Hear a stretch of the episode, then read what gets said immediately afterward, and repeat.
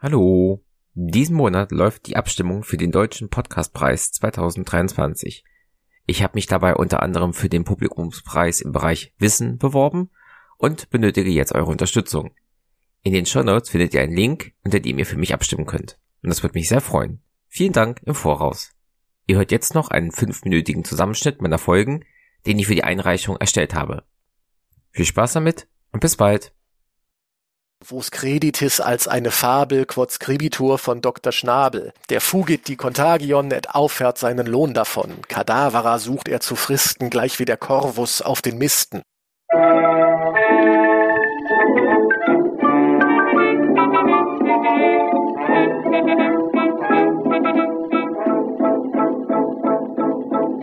Was ist der passende Begriff für das, was wir da sehen? Es handelt sich um einen imperial-chauvinistischen Angriffskrieg Putins auf ein friedliches, unabhängiges, demokratisches Land. Gehen Sie auf die Straße und fragen Sie jemanden nach dem Seelandtag, da wird Ihnen kein Mensch irgendwie eine Antwort geben können. Ähm, auch die ganzen Straßen, die es ja noch gibt, Metzstraße, Wörthstraße, Champigny-Straße, also das ist wirklich was für Spezialisten.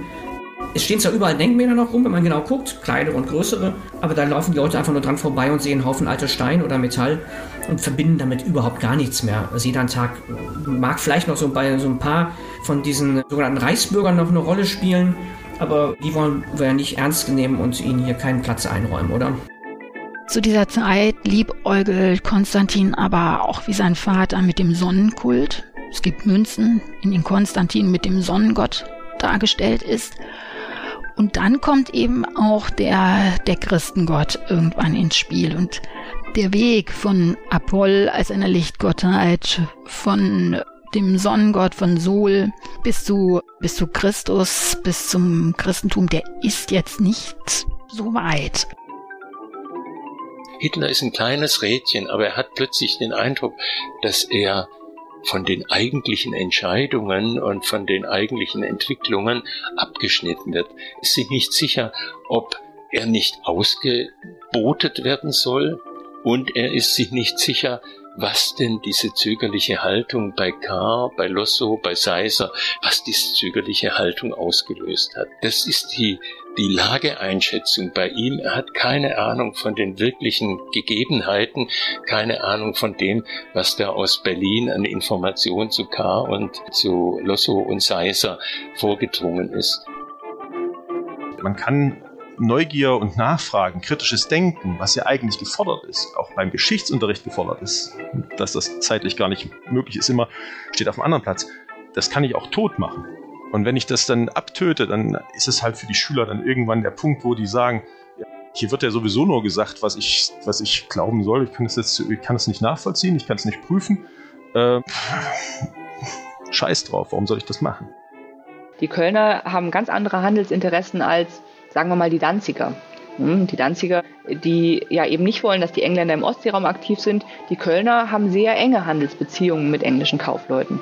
Nun beschließt dann nach jahrelangen Konflikten wieder, das hat sich lange aufgebaut, schließlich die Hanse, also der Hansetag, die Hansestädte miteinander, eine Blockade gegen England. 1469 wird das dann beschlossen und Köln so, hm, nö,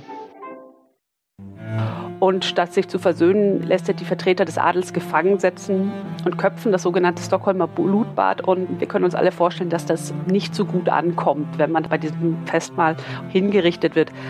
The Lannisters send their regards.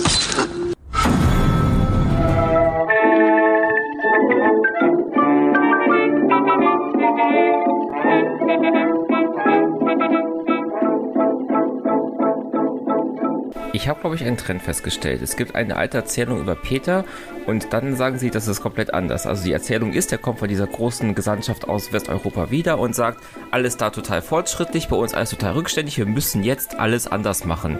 Das stimmt wahrscheinlich auch nicht, oder? Nee, das ist, glaube ich, so die Grundstory, die hochproblematisch ist. Das hatte ich ja vorhin schon gesagt. Also die Vorstellung, dass, das, dass Russland im 17. Jahrhundert total isoliert, also vor Peter, total isoliert gewesen wäre, völlig rückständig, mittelalterlich, kein Wissen, kein gar nichts, ist einfach falsch. The game must go on. FOF Time, es Last und Bovel zu nehmen, ob alle anderen verfällige Sake und Tegen des Stede Gebreke und von Sorgen in jungester Dachfahrt Todusser verwieset. Das war Niederdeutsch. Man mag das vielleicht gar nicht so unbedingt äh, mehr auf dem Schirm haben, aber auch Shakespeares Romeo und Julia hat einen ganz, ganz engen und wichtigen Pestbezug.